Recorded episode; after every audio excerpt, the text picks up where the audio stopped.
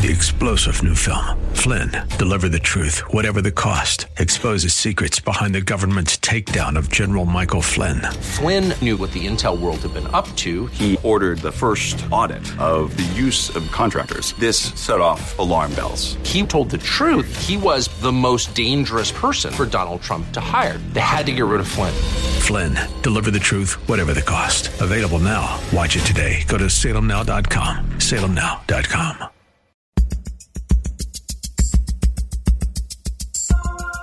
It's Lifeline with Craig Roberts. He's the host of Northern California's longest-running conservative talk show.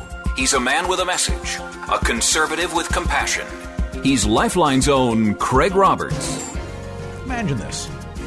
America today, as we speak, has $100 billion in student loan debt, $90 billion outstanding in automobile loans. You look at some of the prices coming out of Detroit and elsewhere, not surprised. $50 billion in credit card debt. And consumer debt overall, this is unsecured debt, $3.2 trillion. I guess it's no surprise, therefore, that 65% of divorce decrees in the United States today are because of finances. At the end of the day, irresponsible money management is something that we all learn. Well, if that be the case, then how can we have the talk, the conversation with our children so that we learn them properly when it comes to money management? Joining me now is Scott and Bethany Palmer, authors of The 5 Money Conversations to Have with Your Kids at Every Age and Stage. And Scott and Bethany, welcome to both of you. Well, thanks for having us. It's great to be here. Now, I'm curious with your own family. What prompted you to decide and at what age that this was a conversation you needed to have with the kids? Well, that's a great question. For the last 10 years, Bethany and I have been working with couples all over the world when it comes to love and money and the conversations that we need to have as couples. And we were constantly getting asked, well, how do we talk to our kids about this? We're actually the creators of something called the 5 Money Personalities, and we have a pretty amazing assessment online for individuals and couples to take to be able to understand who they are and what their money personalities are. And so we were being constantly asked, how do we deal with our kids and how do we deal with our kids? So that put us on a journey to really figure out and try to understand what we're dealing with. We have currently a 14-year-old and a 12-year-old, so or 11-year-old. So we're in the middle of this whole parent thing. And what we found in kind of the way that we made our book really applicable to parents is that we found that every age is a little different. So really, starting at age 5, we need to start having conversations with our kids. And what we found between the ages of 5 and 12 is when kids become entitled. Then you jump into the teenage years. And between 13 and 17 is when we can, and a lot do, teach their kids to be materialistic. And then what we found 18 and beyond, 18 to 25, but you know we've got literally 35-year-olds still living in mom and dad's basement, is that 18 to 25 is when they become what we call financially dependent. And so we're dealing with 3 different age groups. We're dealing with different conversations that need to take place in those different ages because we're really addressing 3 different major issues which every parent is facing. Yeah, and this seems to be, Bethany, so obvious in the sense that I think all parents recognize early on that their child's personalities are shaped and molded. Part of that is a product of environment and their own personalities and so forth. So if their overall personality is developed at such an early age, why not their personality, quote unquote, related to money or how they grow up viewing money, relating to money, and the role that money plays in their lives? Well, it's interesting. God talks about money more than just about any other subject in the Bible because he knew how much it was going to impact us every day. A lot of times people think money just impacts us on our financial planning, making sure we have our insurance and retirement, investments and taxes and estate planning all taken care of. Those are all very important. But what the truth of the matter is you have everyday decisions that you have to make very quickly when it comes to money. Simple things like, are you going to go out to eat? or brown bag your lunch? Are you going to go to and get an expensive cup of coffee, or are you going to brew it at home? And our children are going to be and are starting at very young ages dealing with the same exact thing. And so what we have found is that it can be such an encouragement to children to really understand their perspective of money, which we can talk about here and flesh this out a little bit. We say with our whole heart, we know that God made our money personalities. Are they impacted by our parents? Yes, but the way we look at money, and we have some examples we can share here in a little bit, but with that being said, we as parents better understand our own children's two money personalities, and then with that in mind, how encouraging it is to have these conversations. Because everybody knows what kind of conversations maybe you should have, but how do you have them in a way that your children will hear them and not rebel against them? Well, and maybe even a bigger sort of preliminary question for parents, and this, Scott, I imagine is a difficult one for, well, perhaps not all parents, certainly a good percentage of them based on the statistics I cited a moment ago, and that is, every parent is nervous about the time coming when they have to have the talk. Now, usually that's birds and the bees. The money talk. Yeah, and the birds and the bees talk, I would imagine for some parents, might even come easier, and I phrase it that way, Scott, for this reason. Having the conversation with your children about money, their money personality, their relationship to money, and what that's going to look like when they move into their adult life, doesn't it require some introspection in terms of the parent getting a handle on their own money personality? Because let's face it, there are spenders and there are savers, and you walk through all of these different money personalities. Well, what happens when you're a parent trying to sit down with your child and lecture he or she on what it means to be a saver when, in fact, the one doing the lecturing is a dyed-in-the-wool, card-certified spender? Well, I mean, that is a great point, because what often happens is we naturally try to make our kids like our money personality is.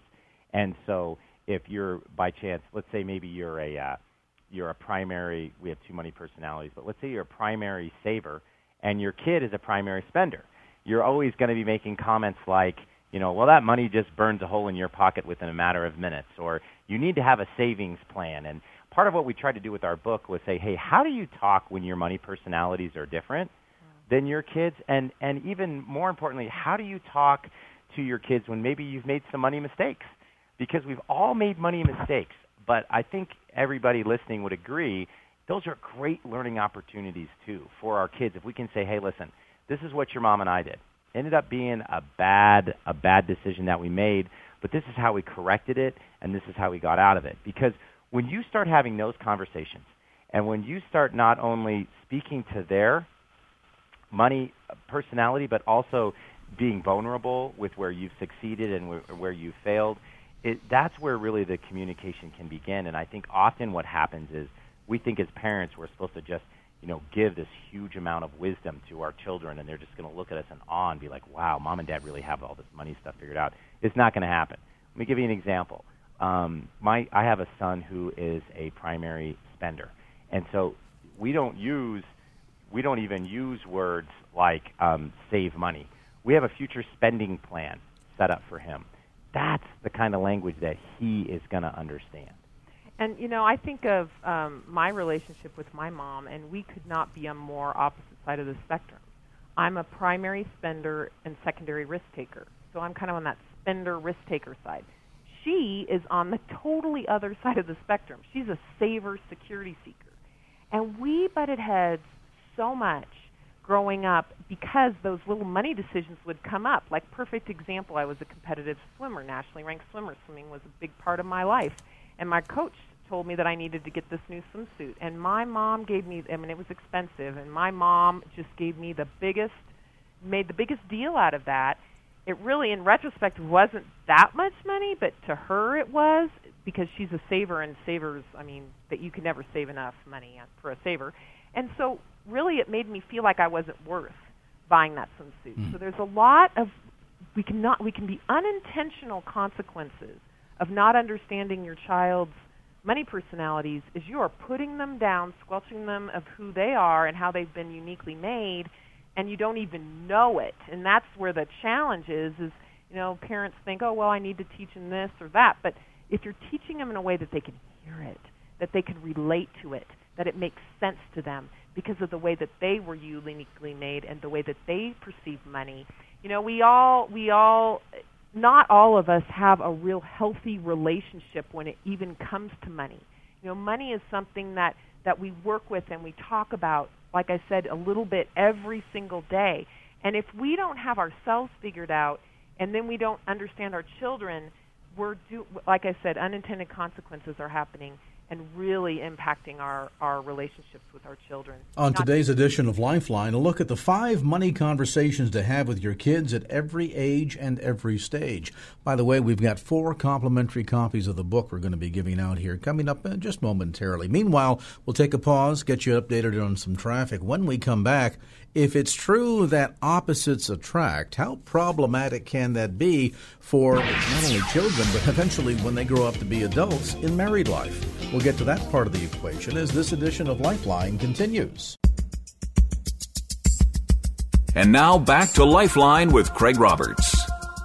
Welcome back to the conversation. Scott and Bethany Palmer with us today. They're known as the Money Couple. We're talking about their latest book, The 5 Money Conversations to Have with Your Kids at Every Age and Stage. And let's talk about this notion of opposites attract. We always hear that when it comes to relationships. And I'm wondering, how problematic is that certainly later in life when, you know, as you were suggesting before the break, Bethany, boy, you get a husband and wife team together, and one is the spender, risk-taker combination. The other is the saver, security-saker. Wow, that can really create quite a firestorm. But you're not kidding. And I would imagine the earlier in life, the kids recognize who they are, what their personality looks like, the easier it will be later in life, relationally speaking, to deal with all that. You know, it is so true. You know, we always say, Scott and I always say, opposites attract, but then you get married and opposites attack. Mm. And the problem is when the money conversations come up, or decisions that you need to make about money, that decisions that you need to make that involve money, that's where the problems happen. And then the conflict happens all the time. The more opposite you are, the more challenges you're going to have. And you are so correct. If you can understand this as a young child, it's so fun. Our children starting at age 7 is when they started to really understand what their money personalities and say things to us like, Mom, you're a risk taker, so don't you want to do that? You know, it's amazing to us how at such young age, how kids can learn these things and think about how the next generation of marriages, how much healthier they can be because they understand this. Now, we're not saying that you can't marry your opposite, because most of the time we're attracted to it. As a matter of fact, oftentimes it makes you a better person. It's a more exciting relationship. The thing is, though, is if you realize this, and then when those challenges come up, you know where they're coming from, and you're not putting the person down. You're trying to deal and understand their money personalities. Now some listening right now might be thinking, well, this makes sense. Okay, so there's not a prohibition against it, but probably life would be easier if instead of marrying the opposite, we married the equal. But I have to wonder, Scott, if that is not, we're out with problems as well. For example, if you get 2 spender risk takers together, my goodness, that's going to mean there's never any money in the house. Or that's right. They will instantly help that $3 trillion. Yes, it will. Your debt. So yeah, yep, and that's right. That's a great point that we need to make. We do a lot of premarital counseling with couples, and sometimes they'll take the money personality assessment, and they'll be like, "We have 4 money personalities. Are we going to survive?" And we say, "Absolutely," because really those differences can really become your strengths inside your relationship. The spender, if they're married to a saver, they both have really positive points of their money personality and really negative points of their money personality. But if they can get those money personalities in balance, if they can learn, okay, this is why and how I personally deal with money, and here's my relationship with money, oh, and now I have this other person, and they have a different relationship with money. So not only are they getting themselves in check, but they're also understanding who their spouses are. That's how they can really have a really healthy, what we call a money-healthy relationship. And what we find is that couples that get married that have the same money personalities are much more less likely to argue. Bethany and I's primary money personalities are both spenders. So if she goes and spends money, we don't usually have an argument about that or tension. Where our tension hits is that she's a risk taker and I'm a security seeker. Secondarily. So we have the opportunity. That's where we have conflicts. And so it's just really important to know that what those money personalities are, because your kids are going to be modeled how you communicate about money. And that's really important to understand. The kids are watching everything. We've had about 60,000 people take this assessment online. And of that 60,000, the percentage of married couples that took it, 80% of those had an opposite dynamic in their relationship. So 80% of the married couples that we surveyed had a different opposite money personality. So you talk about a 65% divorce rate. Actually, what we found is statistically the divorce rate is between 48 and 55%, depending on who you're using. But 70% of all divorces, the number one reason that was listed was conflicts over money. And so when we found that 80% of couples were married to their money opposite, we weren't surprised at all with that 70%. So here's the great thing. Here's the encouraging thing.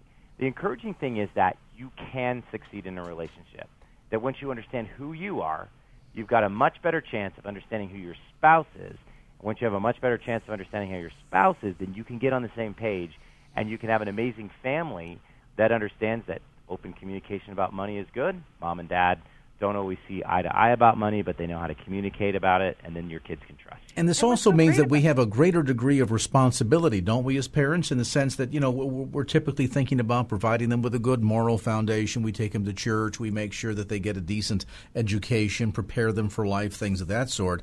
But it makes the money talk, apparently, Scott, all that more important, because what you're really doing is setting a foundation not only for that child's economic health and well-being later on in life, but their marital health and well-being as well. So now all of a sudden, conversations over allowances, for example, and do you get it or do you earn it, that suddenly becomes a very important discussion. Absolutely. And what we find is, what we have found is that often parents exclude their conversations about allowance. So what you've really got to figure out is your kids' money personality, so that you have the opportunity to speak into them. So, for instance, my 11-year-old is a primary spender. And at about the age of 8, what we decided we would do as a family with allowances, really from 5 to 8, 5 to 9, we gave them an allowance, and now they earn their money. And so the cool thing that we created for parents, because we were like kind of trying to figure out, okay, how's the best way to make a decision or figure out who our kids' money personalities are. So what we did was we started looking at all these different age groups. We started coming up with questions, and we started watching the kids to help parents figure out how to assess their children when it came to their money personalities. So like a big one was Easter candy. We watched how kids interacted with their Easter candy. Some saved it, some consumed it quickly, some traded it, some had a plan on their consumption, and some gave it to their friends. Each of those ways of dealing with candy is reflection of their money personality. So what we did with the 5 conversations to have with your kids at every age and stage was we put a code on the back of the book, and we actually created a money personality assessment from 5 to 12. We created a separate money personality assessment for 13 to 18, and we created another money personality assessment for 18 and beyond. And so parents can actually buy the book, scratch off the foil on the back of the book, and you get 5 assessments per book, 5 free assessments per purchase of the book. So you can actually sit down with your kids, watch them take the assessment. 5 to 12-year-olds need a little bit more directions. The teenagers take the ball and run. No problem. And 18 and beyond take the ball and run. And it will actually give you their money personalities. Then what you can do is you can look at the conversations that we outline in the book. Okay, so let's talk about allowance. How do you talk about allowance to a spender? How do you talk about allowance to a saver? How about a risk taker? How about a flyer? How about a security seeker? So we actually help parents, based on the kids' money personalities, talk about things like allowance, extracurricular activities. For our teenagers, the give-me's for the little ones. For our teenagers, technology. I mean, the peer pressure behind having the perfect clothes, having the perfect technology, being in every extracurricular activity that you can possibly come up with. So we actually help parents talk to their kids, but you're actually speaking the child's language. And you know what I love about this is there's a stroke of genius here, Bethany and Scott. There really is, because parents today are beginning to realize, for example, in the arena of discipline, right, that it needs to be unique to the child's personality. Some parents understand you have a child, and simply sending them to bed without dinner does not get the message through.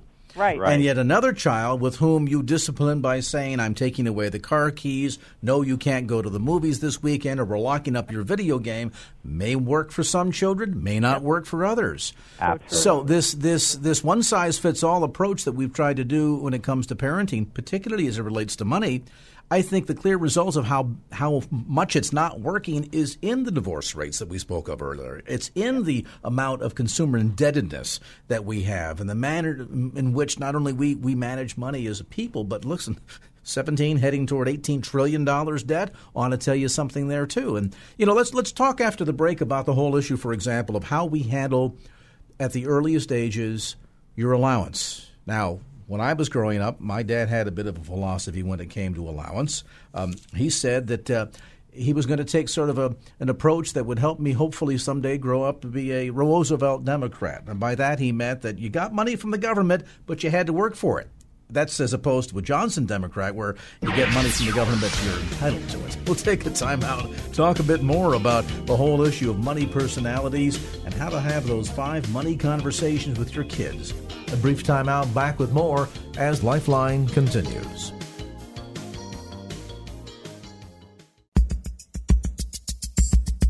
And now back to Lifeline with Craig Roberts. All right, back to the conversation. Scott and Bethany Palmer with us tonight. They are the money couple. The new book, 5 Money Conversations to Have with Your Kids at Every Age and Every Stage. We're talking about, quite frankly, how to prevent, in large part, a huge disaster once they get older adults, whether it be an impact on their finances or ultimately on their marriage.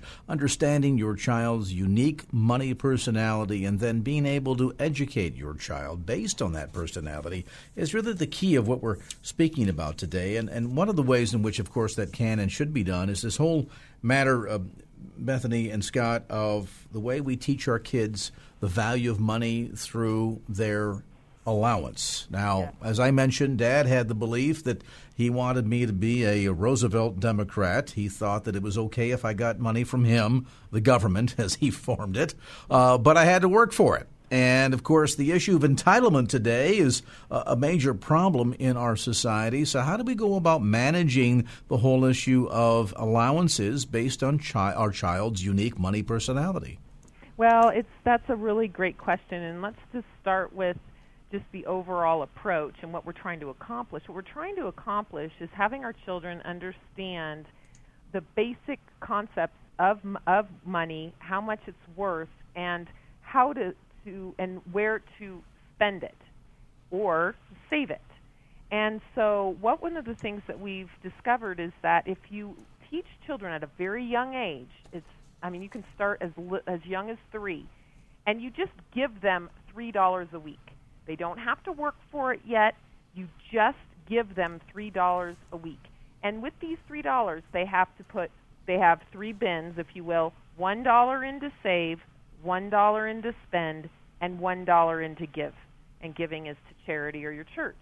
And what happens is you want to train those neurons, if you will, those giving neurons and those saving neurons and those spending neurons, and you want to train them at a very young age that money is something that you do something with, and you need to be intentional with it. So again, at a very young age, not connected with chores, you just give it to them. Again, to train that a third, a third, a third. Now, once they turn, like right around 8 or 9, it depends on the child and how mature they are. Now what you do is they start earning it. And the way that they earn it, and this is where as parents, you have to sit down and make a list of things that are above and beyond normal everyday chores. I don't know about you, but I think there are a lot of things that you do around your household that's just part of being a family. I mean, you don't get paid for it. It's just you got a roof over your head. This is what we do as a family to keep this house running. But if you're creative as a parent, maybe it's cleaning out a pond, or it's cleaning up a walkway, or it's pulling, excessive amounts of weeds, or I don't know. You can just be very creative as parents, and you come up with additional activities and things that they do that now they earn that money. A great example is our child. We had something that he was doing, and we told him that this particular job was going to be worth $5. Well, I mean $10. But he, you know what? He didn't work hard. And, he's getting into those teenage years and starting to just kind of mosey around and go real slow. And I'm like, nope, sorry, all right, pay just got docked, $5. And he's like, what? And it's like, so you're using money to show them they're earning money. They're not just getting it. They're earning it. But here's the wonderful thing. Now they've earned it, but you know what their first reaction is? Because you trained those neurons, they take any money they earn and they put a third into spend, a third into give, and a third into save, because those neurons have been trained. Then once they start to earn money through their jobs, when they start to get to be 16, 17, 18, they get that money and they start doing that same thing because that's just what's ingrained in them. So taking it in ages and stages and not being, there's so many parents that we see, well, I had to work for any money that I got.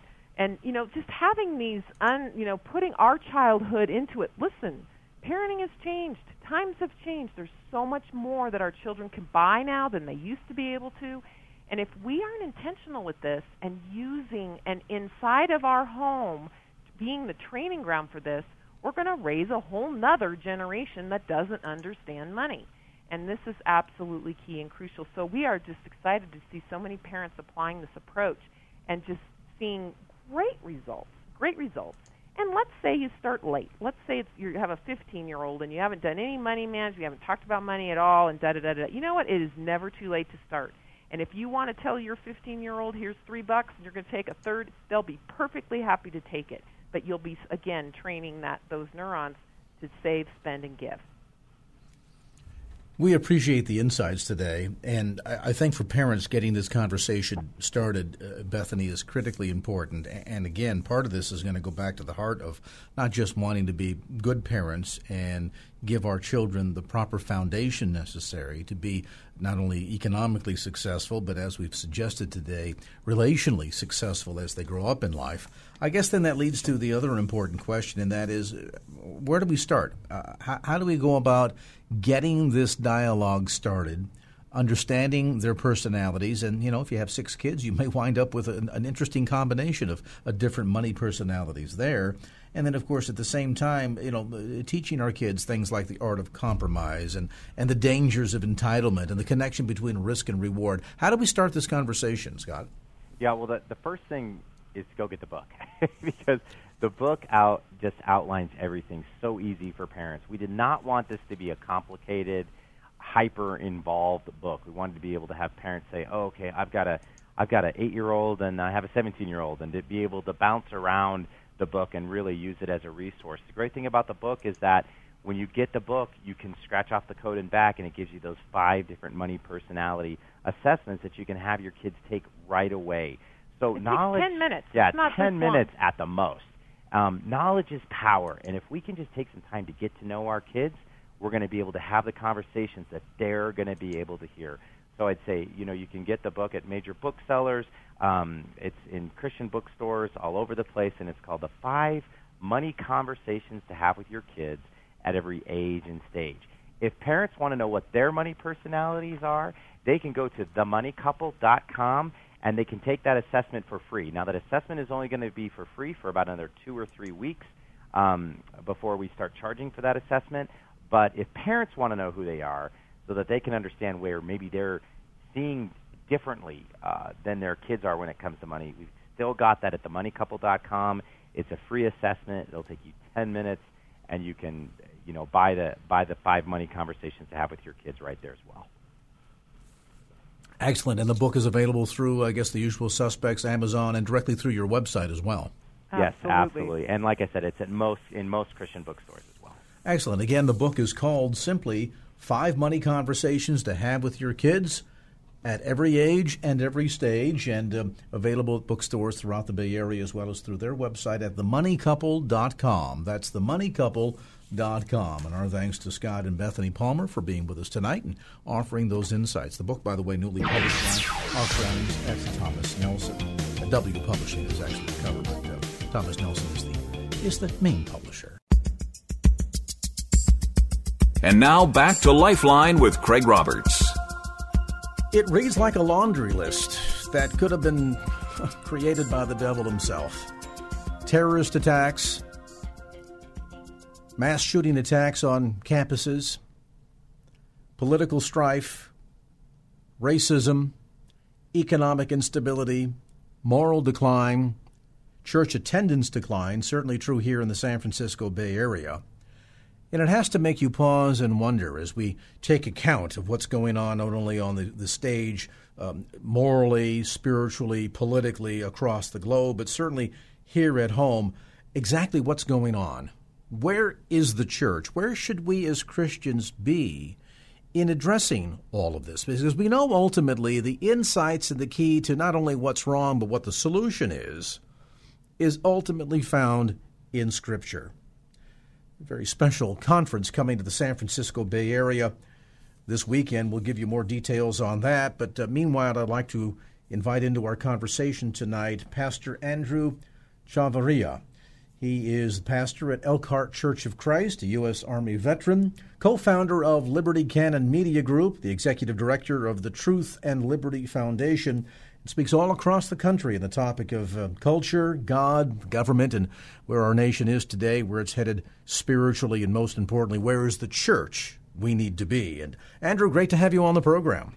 Hey, thanks for having me on. We appreciate the opportunity. Boy, you know, kind of taking the temperature, so to speak, morally and spiritually of where America is at today, it would seem that not only are we in trouble, but many would wonder, where does the church stand in all of this? I mean, it wasn't all that long ago that the mainstream church in America seemed to be supercharged politically. That certainly was true in the 1980s. We were on the cutting edge of addressing many moral and spiritual issues, both from the pulpit as well as from a political standpoint. But it seems as if in recent years there's kind of been an atrophying of not only the church's influence in the governance of our nation, but even in terms of just our overall influence in the day-to-day life in America. Why is that?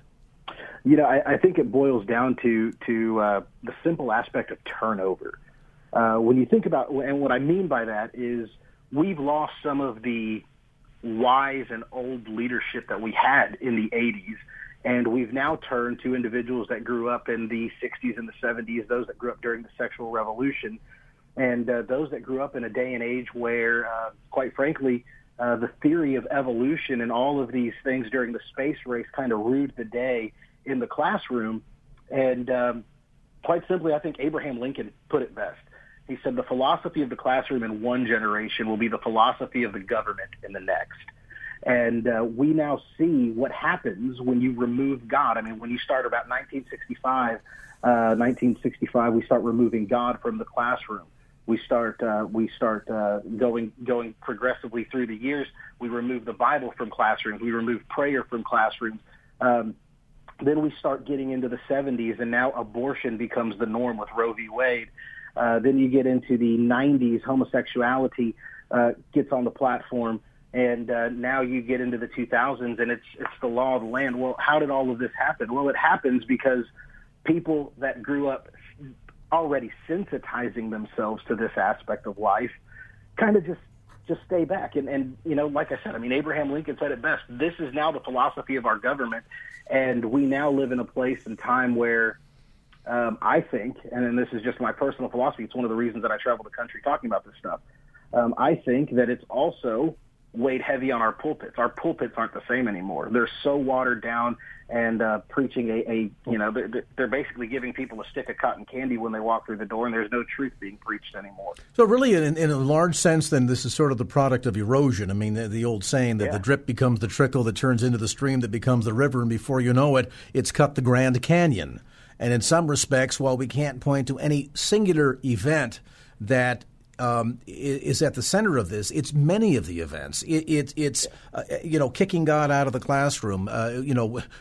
Dare we put up the Ten Commandments to encourage students to do things like, I don't know, not steal, not kill, not lie, obey their parents, things of that sort. And so all of a sudden then you have a combination of what's taking place not only at the institutional level, within public education, certainly within higher education, the body politic. Then we add to that, I think you're right, some levels of frustration in the pulpit in America today that, and certainly this is not meant to be a blanket accusation, Pastor, but there are some pastors, I think, that would conclude that, you know, if I get up there and I start preaching sin, salvation, sanctification, start really talking about the tough, serious stuff that we see in Scripture, there'll be nobody there on Sunday morning. And, you know, we got to pay an electric light bill, and I have a salary that has to be paid, and, you know, we need to put new carpeting in the church, so I'm going to have to go a little bit easier on all of this. And as a result, we end up watering down the effectiveness of the gospel to the point where it has no effect.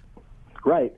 And to me, when that happens, and I mean, it's textbook. You see churches like this popping up everywhere. You know, multi-million-dollar buildings. They have the whole, you know, the whole band, the lights, the smoke, everything like that to draw people to come in and do those things. And the sermon is just so fluffy that you just really don't get anything out of it.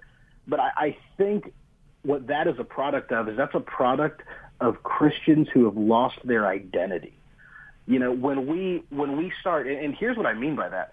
So many people think that you go to church, and here's the thing: is you got, and this is coming from a guy that stands up almost every single Sunday behind a pulpit somewhere. If not my home church, I'm somewhere preaching and teaching the gospel. So just, you know, stick with me when I say it, because I'm kind of talking to myself.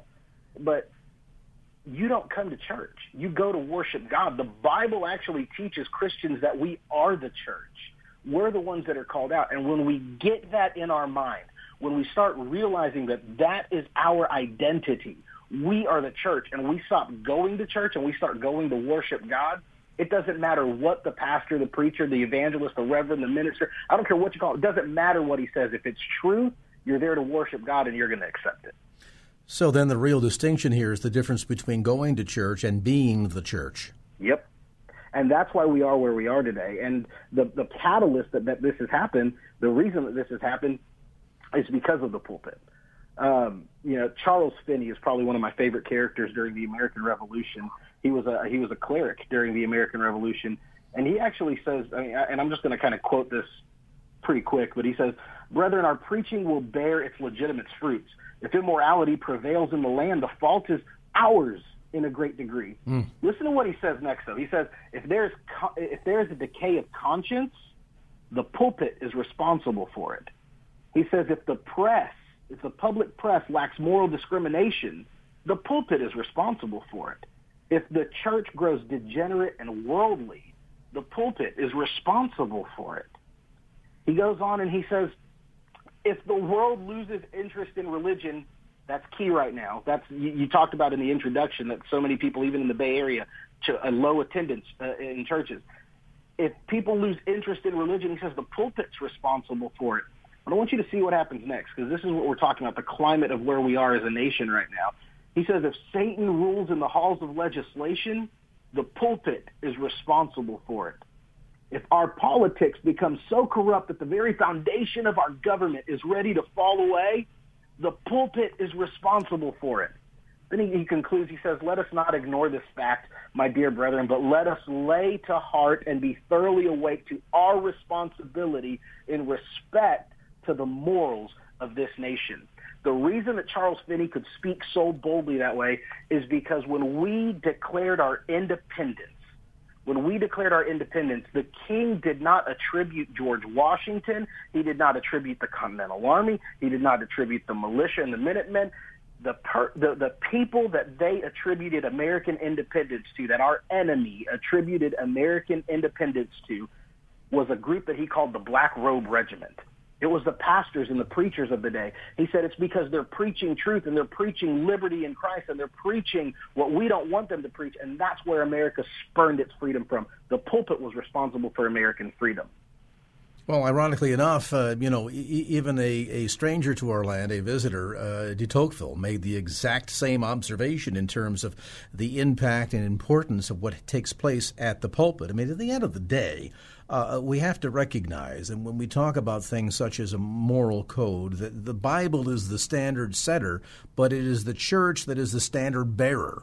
And if we're not willing to bear the standard that Scripture sets for us and make that proclamation from the pulpit and live it out in the pews, then I think the observations of Finney, as uncomfortable as they may be, are perhaps sadly bang on.